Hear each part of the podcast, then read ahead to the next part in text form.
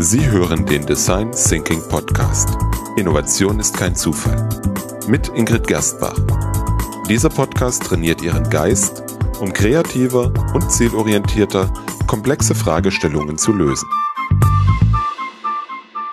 Hallo und herzlich willkommen beim Design Thinking Podcast mit Ingrid Gerstbach. Hallo.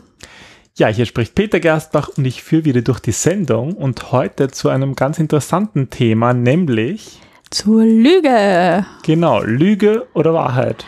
Ja, das könnten wir jetzt fast als Flaschenspiel machen. Nein, wir gehen lieber ein bisschen zurück, ähm, ein paar Jährchen, und zwar zu Johann Wolfgang von Goethe. Der hat nämlich schon geschrieben, auch in die allergröbsten Lügen mischt oft ein Schein von Wahrheit sich. Ja, ich würde es eher umgekehrt sagen. In die Wahrheit, wie?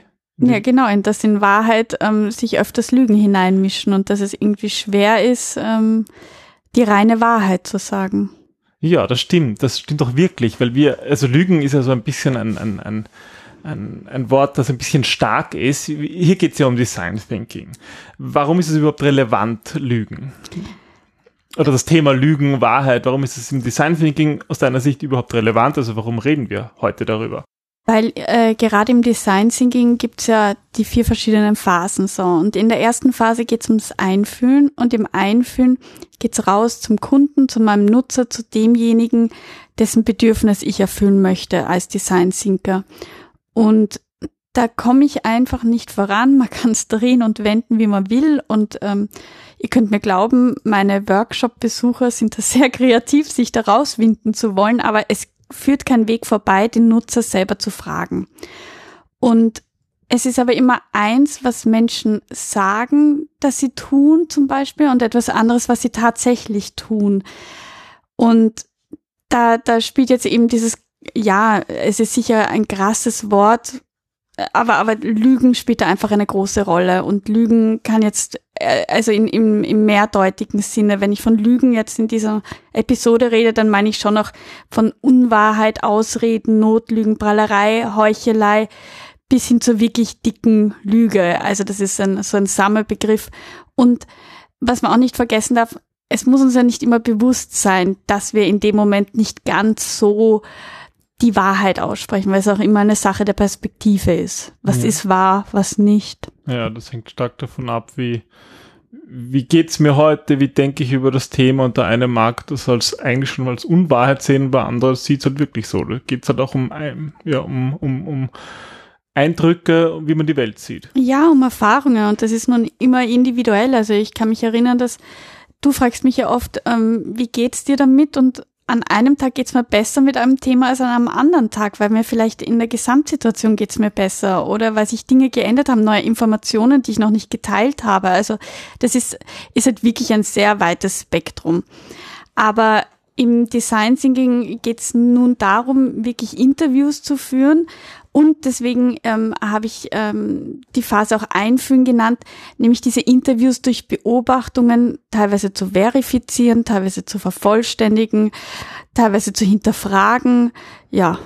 beim Beobachten kriegt man natürlich, ja, ist wesentlich weniger bewusstende Unwahrheit möglich, wenn man tatsächlich sieht, was man macht. Genau, dazu kommen wir später noch, ja. Okay. Aber lass uns vielleicht noch einen Schritt zurückgehen. Warum lügen wir eigentlich? Also sozusagen wir Menschen, warum lügen wir? Tun das nur Menschen? Ähm, naja, das ist eine gute Frage. Also zu deiner erst, äh, zu deiner letzten Frage tun das nur Menschen? Nein, also sogar im Tierreich. Ähm, ich glaube, das Glühwürmchen Frauchen ähm, lockt das Glühwür Glühwürmchen Männchen, um es dann letztlich zu verspeisen. Oder mhm. der Brüllaffe aus dem Regenwald, der irgendwie schreit, wie als, als wären da die wilden Hunnen vor einem und dann steht dann ein neun Kilo schweres Äffchen vor einem.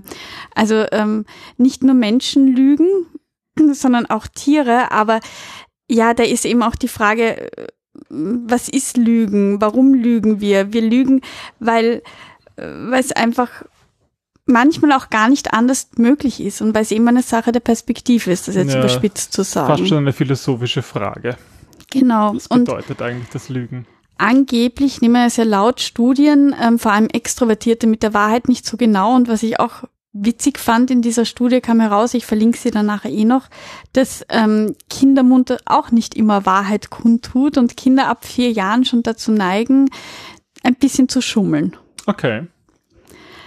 Ja, aber wir können die Studie noch weiter ein bisschen durchleuchten, dann wird es nämlich immer interessanter, äh, weil eine andere Studie wiederum sagt, dass der Mensch etwa alle acht Minuten lügt, während bei einer zehnminütigen Konversation mindestens bis zu dreimal gelogen wird.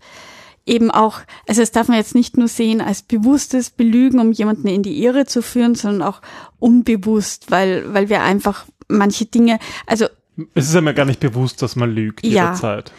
Und dieses ähm, bewusste Lügen, das basiert im Grunde auf vier Grundmotiven. Das erste ist, um sich Ärger zu ersparen. Also bei einer Studie ist herausgekommen, dass 41 Prozent lügen, um sich eben Ärger zu ersparen. Okay, zum Beispiel im Job, wenn man irgendwie sagt, äh, man hat das nicht gemacht, weil man sich einfach Ärger sparen will, wenn man dann schuldig ist. So. Ja, oder, oder, ma, das war lecker dein Essen. Ah ja, oh, schönes Beispiel. 14 Prozent schummeln, ähm, um sich eigentlich ähm, eine Situation bequemer zu machen. 8,5 Prozent manipulieren, um ja lieb gehabt zu werden. Und 6 Prozent schwindeln aus Faulheit. Okay. Aber ähm, das sind jetzt sozusagen im gesprochenen Wort. Wir lügen ja nicht nur im gesprochenen Wort. Viel leichter fällt uns das Lügen im Internet, weil das wie eine Art ja sozialer Kit funktioniert.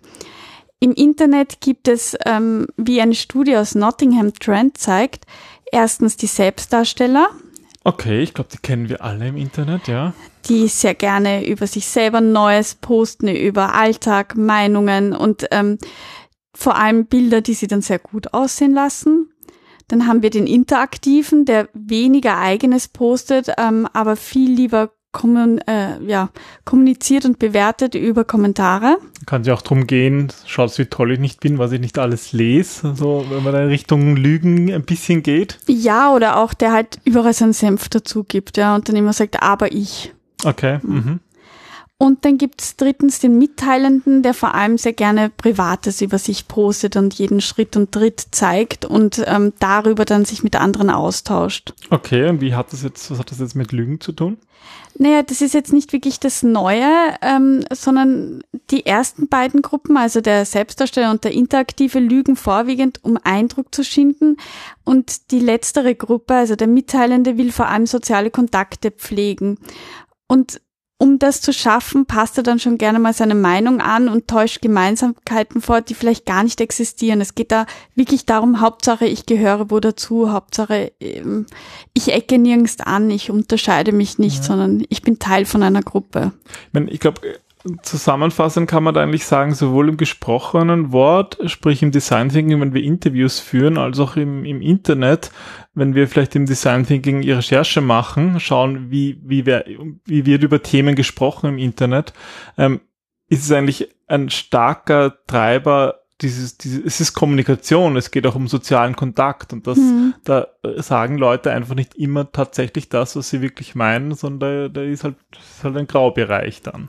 Ja, deswegen zum Beispiel vermeide ich sehr gerne diese Fokusgruppen, wo du im Grunde viele Menschen auf einmal befragst zu einem Thema, vor allem wenn sie miteinander befreundet sind weil dann oft Situationen passieren, wo sie sich gegenseitig beeindrucken wollen oder jemand Fremden beeindrucken möchten. Vor der Freundin zum Beispiel, wir hatten mal das Interview mit den Müttern und dann, dann verfärbt sich das Ganze und es wird sehr, sehr schwammig und sehr, ja, du bekommst einfach nicht die Informationen, die du brauchst, um wirklich weiterzuhelfen. Alles klar, ja. Wir haben jetzt immer von Lügen gesprochen und doch eher harten Wort, aber wenn wir dabei bleiben, hat jetzt Lügen auch etwas Positives? Oh, definitiv, weil Lügen hilft dabei, vor allem kreativ zu denken. Es gibt dazu auch eine Studie, die zeigt, dass vor allem Studenten, die zunächst eine wahre Geschichte und dann eine falsche Geschichte, also eine Lügengeschichte erzählt haben, bei letzteren wirklich die Neuronen im Gehirn sich nur so abgefetzt haben. Warum? Weil ja, um Lügen zu erzählen, musst du sehr kreativ denken und da musst du ein, großes Einfühlungsvermögen, aber auch ein, ein großes, großes Feld an Assoziationen haben, an Geschichten kennen und, und an Wissen kennen und das, ja, je mehr man lügt, desto mehr Geschichten kann man dann de facto auch erzählen, desto aufmerksamer sind die Leute auch, weil sie mehr zuhören und mehr okay. aufschnappen. Also Lügen trainieren eigentlich ein bisschen so diese Kreativität, ja, und die brauchen wir natürlich, ja. ja. Eigentlich sehr schon, interessant, ja. okay. Dabei ist es eben auf der anderen Seite nicht sehr klug zu lügen, vor allem in unserem Innovationsbereich, weil die Wahrheit im Grunde ja die Voraussetzung für Klarheit und Konstanz ist. Und wenn wir uns verstricken in diesen ganzen Unwahrheiten, dann wird es einerseits nicht nur peinlich für denjenigen, der das erzählt, sondern vor allem wir riskieren auch, dass wir falschen Ideen auf der Fährte sind und die richtigen, die wirklichen Dinge, die, die vielleicht weiterhelfen könnten, nicht mehr sehen oder, oder nicht wahrnehmen.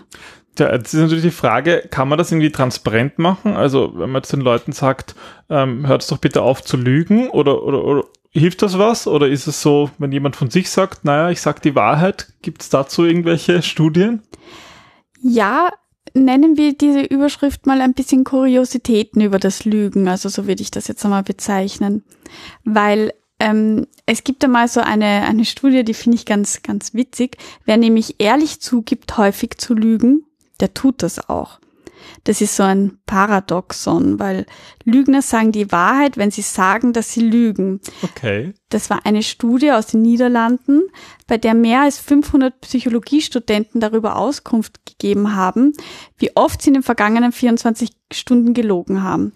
Und ähm, da war das Resultat, dass sie circa 2,04 Unwahrheiten pro Tag sagten. Aber das ist halt die Problem, das Problem an dieser ganzen Studie war, dass das ja auf Selbstauskünften beruht hatte. Also mhm. irgendwie schwer zu sagen, hat er mich jetzt auch belogen, wenn er sagt, er lügt oder? Okay. Ähm, und ich weiß nicht, ob du das kennst. Meine Eltern haben immer gesagt, wer einmal lügt, den glaubt man nicht, auch wenn er dann die Wahrheit ja, spricht. Natürlich. Und so war das natürlich auch in der Studie. Und daher haben die ähm, Forscher ein zweites Experiment aufgesetzt und diesmal luden sie 51 Probanden ein, die entweder den Wahrsagern oder eben den notorischen Lügnern angehörten. Und mit denen haben sie ähm, Spiele gespielt, die vor allem zum Schummeln eingeladen haben. Okay.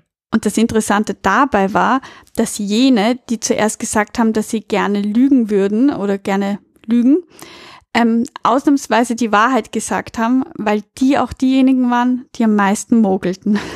Okay. Also sozusagen, ja, du hast es ja am Anfang gesagt, wer ehrlich zugibt, häufig zu lügen, der tut es auch. Ja? Genau. Interessant, okay. Ähm, wir haben vorhin ja auch das Beispiel gehabt vom Lügen im Internet, dass, das, dass es das dort ja auch gibt. Mhm. Ähm, und manchmal habe ich das Gefühl, sogar häufiger. Woran könnte das eigentlich liegen? Da sind wir beim nächsten Punkt, nämlich wer sich in die Augen sieht, lügt seltener. Das ist auch dieses Schau mir in die Augen, Kleines, dieses tief in die Augen schauen. Und wir sagen ja auch immer, die Augen sind, sind der Spiegel zur Seele oder der Eingang zur Seele. Ähm, wenn Menschen jemanden ins Gesicht blicken, dann fällt ihnen das Lügen einfach schwerer, weil ja, weil, weil du dann irgendwie einem, du bist dann auch den Emotionen ausgesetzt. Du, du kannst dich eher einfühlen in jemanden. Du merkst, wenn du jemanden verletzt, rein an seinen Gesichtsausdruck. Du hast viel eher eine Verbindung hergestellt. Und deswegen fällt es uns natürlich schwerer, Menschen ins Gesicht zu lügen, als jemanden via E-Mail oder Telefon oder Social Media anzulügen, bei dem dann nicht ins Gesicht schauen musst. Also ja. angeblich hat deswegen auch das Cybermobbing so extrem zugenommen, weil die Leute niemanden ins Gesicht dabei schauen müssen. Gar nicht mehr mitbekommen, was sie da eigentlich mm. tun. Ne? Okay.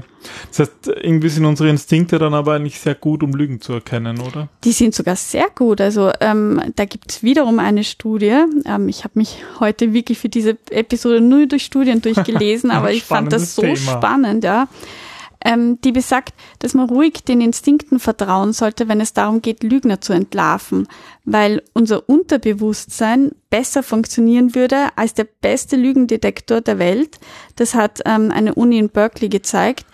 Die haben nämlich eine ja, ein Experiment aufgesetzt, das mittels klassischer Methoden zur Entlarvung eines Lügners der äh, konnte der Detektor nur, ich glaube, 43 Prozent, also eine Erfolgsquote von 43 Prozent hinlegen, während der Instinkt, der menschliche Instinkt zu 48 Prozent Erfolgsquote führte. Na bitte. Jetzt ist natürlich die Frage, wie funktioniert das? Wie kommt so eine Erfolgsquote zusammen? Wie kann man eigentlich Lügen entlarven? Oder sagen wir mal im Design Thinking Kontext, wie kann man draufkommen, dass da möglicherweise etwas nicht stimmt und man vielleicht noch andere Methoden beobachten oder so einsetzen sollte oder bewusstes Nachfragen, um ja wirklich an tatsächliche Bedürfnisse und an, an die Wahrheiten zu kommen. Was gibt's da für Anzeichen? Also im Design Thinking ähm, setze ich ja ganz stark auf Empathie. Das heißt, ähm, auch wenn jemand interviewt oder ich selber zum Interview gehe, kombiniere ich beides. Ich kombiniere die Beobachtung mit dem gesprochenen Wort, weil ich glaube, dass, dass das eben eine ganz wichtige Erfolgsvoraussetzung ist. Ähm, was ganz wichtig ist, ist, dass man auch einmal diese Gesamtsituation betrachtet und sich überlegt, warum, wenig, wann, wie frage. Weil oft neigen wir dann dazu, ähm, schnell irgendwo überall den Wolf im Schafspelz zu sehen und jeden unter Generalverdacht zu stellen. Aber vielleicht ist das Gegenüber nur nervös, weil er unter Stress steht und irgendwie ähm, hofft, dass das Interview, dass er da alles richtig macht und verhält sich deswegen ein bisschen komisch. Okay. Deswegen, je besser wir Menschen kennen, desto besser können wir sie auch einschätzen als Lügner. Aber andere Anzeichen können sein, wenn jemand so extrem häufig blinzelt dann sollte man natürlich beobachten, wie blinzelt er davor, wenn er noch nicht unter Interview oder Beobachtung gestanden ist. Aber je häufiger jemand blinzelt oder auch je schneller hintereinander, desto eher ist es ein Anzeichen, dass er oder sie es nicht ganz so genau mit der Wahrheit nimmt. Okay. Oder ein anderer Klassiker sind die roten Wangen. Weil wer rot, rot ähm, wird, der schämt sich gerade. Ähm, wobei da muss man vorsichtig sein, weil das Erröten ähm, nicht immer sehr stark ausgeprägt sein muss. Und ich finde auch, je stärker geschminkt jemand ist, desto schwieriger wird das Ganze. Ja, klar, ja. Aber das ist, die Scham treibt uns die Röte ins Gesicht. Ist ja auch eine Frage des Hauttyps, glaube ich. Oh ja, ja, definitiv. Aber also ich, ich gebe es zu, ich tue mir dann immer schwer. Und wenn jemand sagt, oh, der ist ganz rot geworden, denke ich mir immer, weiß nicht. Also, ich sehe da nichts. Ich sehe da nichts, ja. Aber Dafür äh, sehe ich das zum Beispiel sehr gut an Augen und Mund, weil wenn Augen und Mund nicht das Gleiche erzählen, dann deutet das eindeutig auf, auf da stimmt was nicht hin. Ja. Worte sind sehr biegsam und ähm, die lassen sich sehr leicht ja, verbiegen, während es sehr schwer, schwierig ist oder fast unmöglich ist, die Augen zu beeinflussen. Das sieht man vor allem, wenn jemand lacht. Wenn jemand nämlich ähm, mit der mit den mit dem Mund lacht, also mit der unteren Gesichtshälfte, sehr herzlich vor allem, ähm, aber die Augen nicht mitlachen, ja, also die, diese Lachfältchen um mhm, die Augen nicht mhm. anspringen, sage ich jetzt mal, dann ist das ein Zeichen, dass es eigentlich nur vorgespielt ist. Okay. Ein anderes Zeichen ist, wenn jemand während dem Reden zum Beispiel ähm, Mund oder ganze Gesichtshälften mit seinen Händen bedeckt, weil das ist irgendwie so wie der Versuch, sich selbst zu schützen. Ja. Das kann halt auch Unsicherheit sein. Also ich erlebe das oft bei Unsicherheit. Also ich glaube, bei all diesen Dingen, da, das ist nicht, das sind alles. Nein, das sind, das können Indizien ja. sein, aber sind sicher keine sicheren Beweise dafür, jemanden ertappt zu haben. Deswegen also muss man immer ganz vorsichtig und, und sein. Gerade wenn man das instinktiv machen, kann man ja oft diese vielen Anzeichen eh ganz automatisch zusammen zu einem Puzzle geben und ja, das einschätzen. Also es ist immer die Gesamtsituation. Aber die gute Nachricht ist, wenn jemand sich ähm, unwohl bei einer Lüge fühlt, dann ähm, schließt das eigentlich auf einen ja, sehr ehrlichen Charakter hin. Noch eine neu, also Neuigkeit, noch ein Hinweis könnte sein, dass ein Lügner sich übermäßig viel bewegt. Also du kennst es vielleicht, wenn du nervös bist oder unruhig, dann zappelst du auch sehr schnell, dann kann man nicht still sitzen, dann, dann bewegt man sich extrem. Und ähm, das deutet ja darauf hin, dass du dich nicht ganz wohl gerade fühlst. Und das kann dann auch für eine Lüge sprechen. Das ist vor allem, wenn jemand mit seinen Augen sehr schnell hin und her blickt, so als würde er sich von irgendwoher Hilfe erhoffen. Okay. Und wo wir bei Augen sind, das ist so mein letzter Tipp noch, das sind diese weit aufgerissenen Augen, deuten halt oft auf, auf Panik und Angst hin, aber vor allem auch auf Überraschung. Wenn sich also die Augen des Gesprächspartners nach einer Frage sehr weit öffnen, dann spricht einiges dafür, dass er oder sie diese Frage nicht so gerne beantworten würde und vielleicht sich sogar schon überlegt, was er darauf antworten kann. Und das wird vermutlich ähm, ja eher sein, dass jemand dir was vorenthalten möchte. all diese Punkte zeigen, finde ich auch, dass es wirklich schwierig ist, Interviews zu machen. Ich kann mich gut an unseren letzten Foundation Practitioner Kurs ähm, erinnern. Da haben eigentlich in beiden Kursen die Teilnehmer gesagt, puh, das Interview führen ist ja gar nicht so einfach, mhm. weil man wirklich bewusst auf viele unterschiedliche Dinge achten muss. Und ja, das ist aber, glaube ich, eine ganz eine wichtige Eigenschaft. Es ist also gut, das zu üben, oder? Ja, und das Ganze noch im Gesamtkontext zu sehen, also auch die Körpersprache mit einzubeziehen, zu überlegen, ähm, in welchem Kontext, in welcher Situation befrage ich denjenigen, in welcher Stresssituation ist er oder sie gerade, ja. Und nicht vergessen, üben, üben, üben, reden, reden, reden, ehrlich sein hilft da doch am besten und, weiter. Und sich auch und sich auch wirklich einstimmen auf das Gegenüber und schauen, was, was geht, könnte da vorgehen im Menschen. Ich glaube, ja, das, das können wir die eh Empathie. gut. Ja, das ist Empathie, das, das kann man üben. Ja, das, das in der Design Thinkers DNA. cool. Okay. Ähm, ein spannendes Thema, ein bisschen ein ungewöhnliches Thema, würde ich fast sagen, für diesen Podcast, aber sicher wichtig. Ähm, ich denke, abschließend ist es ist mir zumindest ein Bedürfnis, nochmal zu betonen, dass es ja nicht das Lügen einfach dieses weite Spektrum hat, dass es nicht darum geht, ja, Lügen zu erkennen, sondern eigentlich, ja, über wahre Bedürfnisse herauszukommen. Das ist irgendwie äh, ein bisschen das Ziel auch von diesem Podcast gewesen in Bezug auf Design Thinking. Genau so ist es. Also nicht zu sagen, da lügt jemand, sondern ähm, da ist sich vielleicht jemand auch selber seiner Bedürfnisse nicht ganz bewusst oder ja, der braucht einfach Hilfe, um das Ganze aus einem neuen Blickwinkel zu betrachten. Ja, und wenn wir Ihnen dabei geholfen haben, genau das zu identifizieren, ja, dann würde es uns sehr freuen. Und ja, wir möchten uns bedanken fürs Zuhören und bis zum nächsten Mal. Bis zum nächsten Mal. Tschüss. Tschüss.